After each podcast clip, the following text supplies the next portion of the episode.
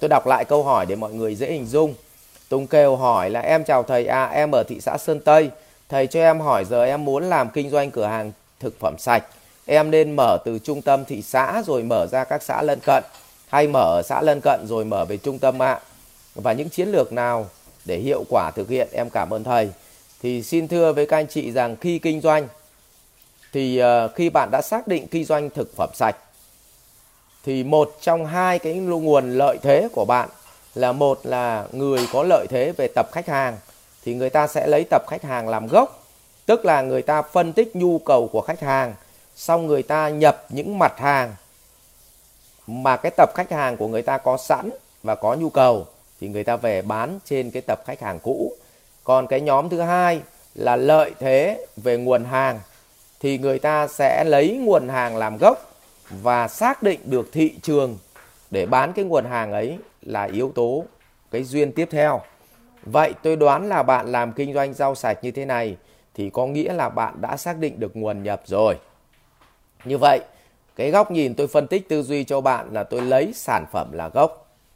Còn bình thường nếu mà mình strap thì mình lại lấy thị trường làm gốc. Đấy, tôi tôi tôi ờ, thị ờ, khi mà strap mà mình chỉ mới có tiền không đấy mình à, ví dụ mình có 5 tỷ mà định làm kinh doanh cái gì, thì mình lại lấy cái phân tích cái nhu cầu của thị trường làm gốc. Còn như bạn là bạn xác định kinh doanh rau sạch, có nghĩa là bạn lấy sản phẩm của bạn làm gốc. Rồi, thì bắt đầu nó tư duy đi từ sản phẩm, thì như thế nào?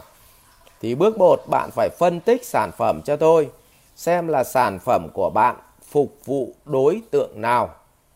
Nói một cách cụ thể của đối tượng, là đối tượng của bạn là thường là đi chợ như thế này, là nữ đi chợ thứ hai độ tuổi mà người ta đi chợ thì là độ tuổi nào? À, thứ ba vì tùy theo cái ngành hàng tôi lấy ví dụ nếu thực phẩm cực kỳ cao cấp thì có nghĩa là cái người họ mua cái nguồn tiền như vậy thì đối tượng đi mua hàng chưa chắc đã phải là người chủ mua mà có khi là ô xin. Nhưng mà nếu mà bạn bán cho tầm trung thì thông thường người ta tự vác xác đi chợ. À, thì cái đối tượng đi chợ nó lại khác. Thế thì bạn quan tâm đến cho tôi là giới tính đến độ tuổi. Thứ ba nữa là nghề nghiệp và thu nhập của cái người sử dụng ấy, chứ không phải là người người sử dụng nhé. Thế thì sau khi mà phân tích được như vậy xong, thì bạn xác định được chính xác cái đối tượng mua hàng của bạn là ai. Sau khi xác định được đối tượng mua hàng của bạn là ai, thì bạn mới xác định được cái khu mà bạn đặt cái cửa hàng bán rau sạch tôi lấy ví dụ, nếu đối tượng của bạn mua là chủ yếu tập trung ở xã, phường, thì bạn sẽ tập trung cái cửa hàng ở khu vực thị trấn. Ừ, nhưng nếu đối tượng của bạn là dạng cao cấp, thậm chí đặt ở thành phố tỉnh lẻ vẫn không bán được mà phải đặt ở Hà Nội. Tôi lấy ví dụ như vậy. Tôi lấy ví dụ như là nếu mua ba số thuốc ba, thuốc lá ba số mà mang về vùng sâu, vùng xa bán thì chắc chắn là không bán được. Nhưng ngược lại, mua thuốc điện biên, thăng long mà lại mang về thành phố bán thì bán được ít, nhưng mang về nông thôn bán thì lại bán được nhiều. Như vậy nó phụ thuộc rất nhiều vào cái đối tượng khách hàng của mình để mình xác định được địa điểm đặt cửa hàng. Tôi lấy ví dụ cũng đặt ở thị trường này thôi, nhưng nếu mà đối tượng là chủ yếu của mình, cái mặt hàng đấy là sinh viên, thì bắt buộc mình phải đặt cửa hàng ở gần những cái khu mà ký túc xá sinh viên hoặc là cái khu mà sinh viên ở trọ. Nhưng nếu đối tượng của mình là doanh nhân thì bắt buộc mình phải đặt ở những cái khu vực cao cấp mà doanh nhân họ hay ở.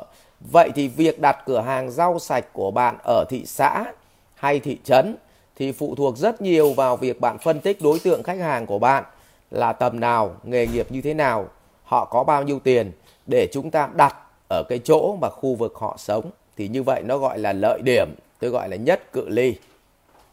Có đúng không ạ? Các anh chị thường khi mà mua hàng thì nó quay trở lại từ cái thói quen của người mua hàng thôi thì khi họ mua hàng họ thích mua ở những nơi mà gần trước. Đấy là ưu tiên một gọi là nhất cự ly. Kể cả con cái lấy chồng cũng thế. Nó cũng quan tâm những cái anh nào ở gần gặp liên tục thì tán nó cũng là một cái thế mạnh. Rồi ạ à, thứ hai là nó liên quan đến cái tốc độ. Thế nào gọi là tốc độ? Cái khả năng mà um, tạo ra cái thu hút cái nhu cầu của họ nó lớn. À, thì là chính là cái tốc độ vậy thì bạn từ đây, bạn với nghiên cứu từ cái đối tượng khách hàng thì bạn với nghiên cứu ba thứ cho tôi, bốn thứ. Thứ nhất là bạn nghiên cứu kênh tiếp cận thông tin. Tôi lấy ví dụ nếu bán hàng cho người cực giàu thì họ sẽ không có thời gian đi mua hàng đâu, mà ô xin của họ mới đi mua hàng. Mà ô xin đi mua hàng thì họ có nguy cơ bị, nếu đưa nhiều tiền cho ô xin thì có nguy cơ bị mất tiền thứ hai nếu cho ô đi mua thì họ có nguy cơ sợ ô mua phải hàng uh, hàng hàng hàng hàng thiêu hàng ôi để cuối cùng là ăn bớt tiền. Thứ ba là giao cho ô đi chợ nhiều thì rồi cuối cùng không cẩn thận là là là oxy nó khôn quá rồi nó lại bị chạy sang nhà khác mất. Vậy thì từ đây nó mới ra được cái câu chuyện là cái kênh tiếp cận thông tin thì là mình tiếp cận bằng cách nào? Để đảm bảo cái niềm tin cho cái người mà họ sẽ sử dụng sản phẩm của bạn. Thế thì bây giờ bạn mới sinh ra cái gói một cái sản phẩm là có thể ký hợp đồng theo tháng và chúng ta thu tiền theo tháng và cấp. Như vậy Osin chỉ là người đi vận đơn thôi, chứ Osin không phải là người đi mua hàng.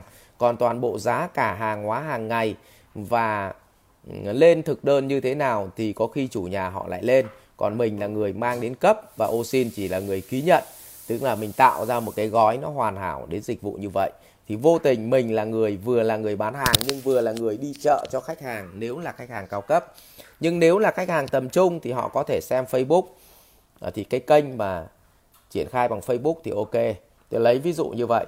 Nhưng mà cũng có thể đối với mặt hàng một số mặt hàng cao cấp người ta phải nghiên cứu kỹ hơn thì có thể là kênh YouTube. Ví dụ như bán khóa học của tôi là nhiều khi các bố xem YouTube đến mức độ các bố dùng nó có tiền rồi nó hiệu quả rồi có khi bố đi học, bố chỉ đi là để cảm ơn thầy thôi chứ còn chưa chắc đã phải là đi học. Đấy, như vậy là phân tích được kênh tiếp cận thông tin. Để chọn cách quảng cáo bằng kênh nào là hiệu quả. Thứ hai, phân tích nhận thức của khách hàng để chọn phương án dịch vụ và truyền thông. Tôi lấy ví dụ như trường hợp vừa rồi đấy, nếu mà nhà họ hay dùng oxy đi mua thì mình sẽ chọn cái gói dịch vụ thế nào? Để cho nó uh, cái người chủ nhà họ cảm thấy an tâm. Uh, và họ giải đỡ phiền phức về cái chuyện oxy đi mua hàng thì cái dịch vụ đấy sẽ giải quyết được bài toán cho nhà giàu. Nhưng nếu bán cho tầm trung thì cái nhận thức của họ là bạn phải truyền thông cho họ được cái nhận thức nhận diện ra thế nào là sạch thế nào là bẩn. Và thường là nếu không phát hiện được đâu là sạch đâu là bẩn thì anh cực giàu anh sẽ mua giá đắt bởi vì anh bảo đắt cho nó an tâm nhưng nếu anh mà ít tiền thì anh cứ mua rẻ vì anh có biết cho đâu được sạch hay không, cứ cái rẻ mà mua. Vậy thì nhận thức của mỗi người là khác nhau, cho nên bắt buộc anh phải biết được là đối tượng mình bán hàng là ai để chúng ta chọn cách để truyền thông, tức là nghiên cứu nhận thức để truyền thông. Thứ ba là bạn phải nghiên cứu thói quen mua hàng. Ví dụ ô xin đi mua hàng thì thế nào? Cái người mà giàu đi mua hàng thì thế nào?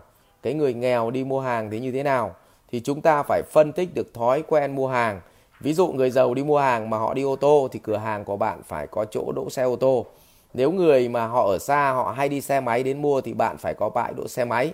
Nếu mà bạn người đi mua của bạn toàn những người xung quanh bạn thôi, xung quanh cái cửa hàng của bạn mà họ chuyên đi bộ thì bạn nên có một không gian một chút để cho họ cảm thấy có cái điểm nhấn à, đến đấy họ dừng chân họ có chỗ ngồi họ nghỉ ngơi một chút xong họ mua hàng thì như vậy là bạn phải phân tích được cái thói quen mua hàng của khách hàng. Thì bạn mới ra được cái không gian, địa điểm của cái nơi bạn bán. Và cái cuối cùng, bạn biết được cái sở thích mua hàng của khách hàng để bạn ra những cái chính sách. Tôi lấy ví dụ như là người miền Nam, thì họ, sở thích mua hàng của họ là họ không cần mặc cả. Nhưng nếu mà mua quà, mua hàng mà tặng thêm một món quà nho nhỏ thì họ rất thích nhưng người miền Bắc mà mua hàng mà tặng quà thì không thích nhưng mà mua hàng mà lại được chiết khấu phần trăm luôn tức là giảm trực tiếp trên đơn hàng thì họ rất thích. Như vậy sở thích của người miền Bắc mua hàng khác sở thích của người miền Nam mua hàng. Tóm lại là bạn phân tích cho tôi bốn yếu tố. À, yếu tố thứ nhất là một là phân tích được ờ, đối tượng khách hàng để chúng ta chọn khu vực đặt địa điểm. Chúng ta phân tích nhận thức của khách hàng để ra đòn về mặt truyền thông. Chúng ta phân tích thói quen mua hàng của khách hàng để ờ, làm được cái không gian của cái địa điểm ừ, khu vực mà mình là đặt cửa hàng và cái cuối cùng là phân tích sở thích của khách hàng để đưa ra các gói chính sách giảm giá hay tặng quà vân vân ờ, trong mỗi cái dịp lễ Tết, trong cái dịp mua hàng vân vân. Thì như vậy là dựa vào bốn cái yếu tố đó thì từ đó bạn mới ra được toàn bộ cái ừ, cái cơ cấu tổ chức bộ máy bán hàng, ờ, cơ sở vật chất để phục vụ bán hàng và dòng sản phẩm để phục vụ cho những cái đối tượng mà bạn xác định bạn phục vụ họ. Và từ đó bạn mới mở rộng được ngành hàng ra phục vụ cho họ. Thì như vậy là để tăng doanh thu thì một là tăng lượng người đến mua hai là tăng giá trị trên đơn hàng và ba là tăng tỷ lệ quay lại của người mua hàng. Ba yếu tố là ba yếu tố cực kỳ quan trọng như vậy tăng giá trị trên một đơn hàng thì có thể là tăng sản phẩm, tăng khả năng bán hàng. Hai là tăng số người mua hàng thì nó liên quan đến tăng cái việc đầu tư marketing, truyền thông và cuối cùng là tăng cái tỷ lệ quay lại là liên quan đến cái văn hóa và chất lượng dịch vụ của bạn. Như vậy là bạn mới nghiên cứu từ đấy ra thì bạn mới lấy cái gì làm cốt lõi thì nó mới ra được cơ cấu tổ chức và tập trung cái cái cái yếu tố nào là yếu tố quan trọng nhất. Thì nó sẽ trả lời được cái câu hỏi ờ, cái vế thứ hai trong câu hỏi của bạn. Và từ đấy bạn xây dựng được chiến lược. Và tôi tổng kết lại câu hỏi của bạn. Nếu bán rau sạch thì việc đầu tiên phân tích cái đối tượng mà rau sạch của bạn là bạn phục vụ cho đối tượng nào, họ tập trung ở những đâu? Để chúng ta chọn địa điểm mà họ ở gần. Khu vực đấy như vậy nhất cự ly, nhì tốc độ, nhất cự ly. Câu chuyện thứ hai là của tốc độ. Thì nghiên cứu thói quen mua hàng của họ để chọn cái địa điểm thuê để giải quyết được cái bài toán chỗ để xe, ờ, máy, chỗ để ô tô hay chỗ người ta đi bộ phải có chỗ ngồi thì bạn phục vụ cho đối tượng thói quen mua hàng là gì? Rồi căn cứ vào nhận thức để ra được chiến lược truyền thông căn cứ vào uh, sở thích mua hàng để ra được chính sách thì từ đấy nó mới ra được nội dung truyền thông nội dung marketing và ra được cái uh, trọng số giá trị cốt lõi của cửa hàng rau sạch của bạn thì như vậy hãy nghiên cứu những cái yếu tố đấy và trên cái nền tảng tư duy đấy thì tự khắc bạn sẽ sẽ có góc nhìn luôn là bạn sẽ biết là bạn đặt cửa hàng ở đâu phục vụ đối tượng nào trang trí không gian cửa hàng như thế nào và mua những dòng sản phẩm gì và sinh ra các gói dịch vụ như thế nào để đáp ứng được cái nhu cầu của người mua. À, rồi cảm ơn bạn và chúc bạn à, kinh doanh thành công. Nhưng tôi nhắc bất cứ kẻ nào kinh doanh rau sạch mà không chứng minh được cho khách hàng đâu là sạch, đâu là bẩn thì đừng kinh doanh. Bởi vì nguyên tắc là hai cửa hàng cạnh nhau mà một thằng mà cơ sở vật chất nó sạch hơn, nhưng rau nó bẩn hơn. Và nó bán đắt bằng mình, hoặc là rẻ hơn mình một chút thì nó vẫn bán được. Nhưng của bạn là rau sạch thật. Rất sạch. Nhưng không chứng minh được của bạn sạch hơn của thằng bẩn thì có nghĩa là của bạn bẩn và sạch là nó lẫn lộn cho nên là khó nhất trong bán những cái đồ sạch chính là việc mà giáo dục, nhận thức của người dân họ hiểu đâu là sạch, đâu là bẩn. Tôi lấy ví dụ như vậy, hay là ngay kể cả tôn ngộ không cũng vậy. Mà yêu quái nó hóa thành tôn ngộ không mà sư phụ không có khả năng nhận được đâu là tôn tôn ngộ không thật, đâu là tôn ngộ không giả thì bản chất là lúc ấy là loạn lên thì thật giả là lẫn lộn mà. Và nguyên tắc là dân trí càng thấp mà có nhiều tiền họ có nhiều tiền. Thì bán những cái sản phẩm cao cấp thì càng khó. Mà bán sản phẩm cảm xúc thì càng dễ. Vì bán sản phẩm sản phẩm cao cấp là bắt buộc là cái cái dân trí nó phải cao. Họ mới nhận ra được đâu là thật, đâu là giả, đâu là tốt, đâu là xấu. Còn nếu không thì nếu dân trí thấp mà họ nhiều tiền thì chúng ta quay về những cái sản phẩm của cảm xúc, tức là chúng ta tập trung vào thương hiệu. Cho nên những hàng thương hiệu bán ở Việt Nam bán rất là chạy. Ờ, nhưng mà thương hiệu bán ở đất nước, những cái đất nước mà họ họ họ họ dân trí cao rồi ấy, thì rất là khó bán.